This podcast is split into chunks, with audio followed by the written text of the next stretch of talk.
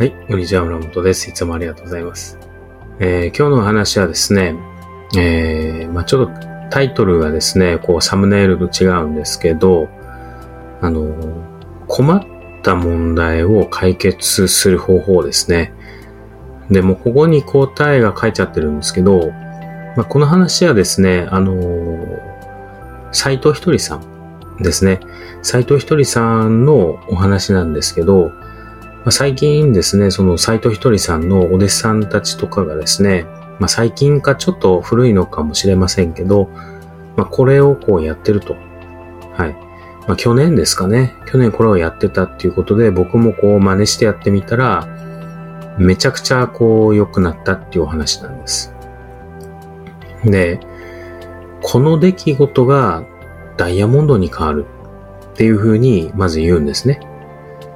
で、これを5回ほど連呼するんですね。この出来事がダイヤモンドに変わる。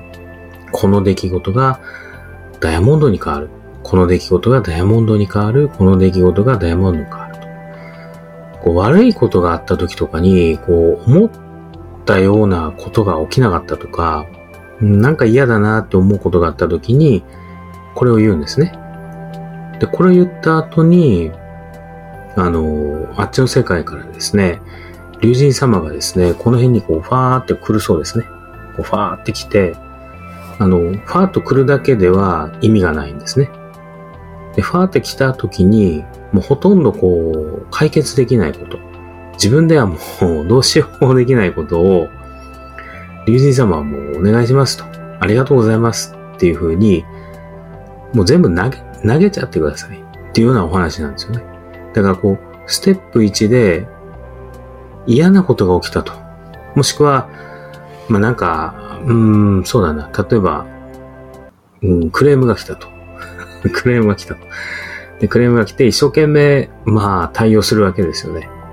でそしたら、この出来事がダイヤモンドに変わる。この出来事がダイヤモンドに変わるって5回言った後に、こう、竜神様がですね、この後ろの背景をこうなんか雲、雲の上みたいなの今日わざとやったんですけど、まあ竜神様来そうですからね。で、竜神様が来た後に、もう竜神様もうお願いしますと。ありがとうございますっていうふうに、こう言うと、もうその問題はもう解決してしまうと。もう不思議な話なんですよね。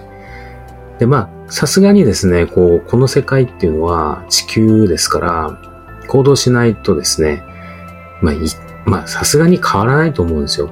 まあ、たまにこう、願ってるだけでこう、宝くじが当たったりとか、願ってるだけでこう、銀行口座に臨時収入が入るとか、なんかそういう話もありますけど、僕はあんまりそっちの方はあれで、やっぱりこう、この地球は行動の星なんで行動しましょうねっていうのがやっぱ3次元ですよね。3次元をちゃんとやろうねっていうことです。ですから、竜神様にお願いした後に、こう、心が軽くなるんですよね。心が軽くなって、そして、えー、その後にね、こう、軽くなって、こう、あ、もう安心だってこう思うわけですよね。あ、もう竜神様来てくれたからもうラッキーだと。ラッキーだってこう思って、やったぜってかこうなってる時に、こう行動してると、こうしたらいいんじゃないか。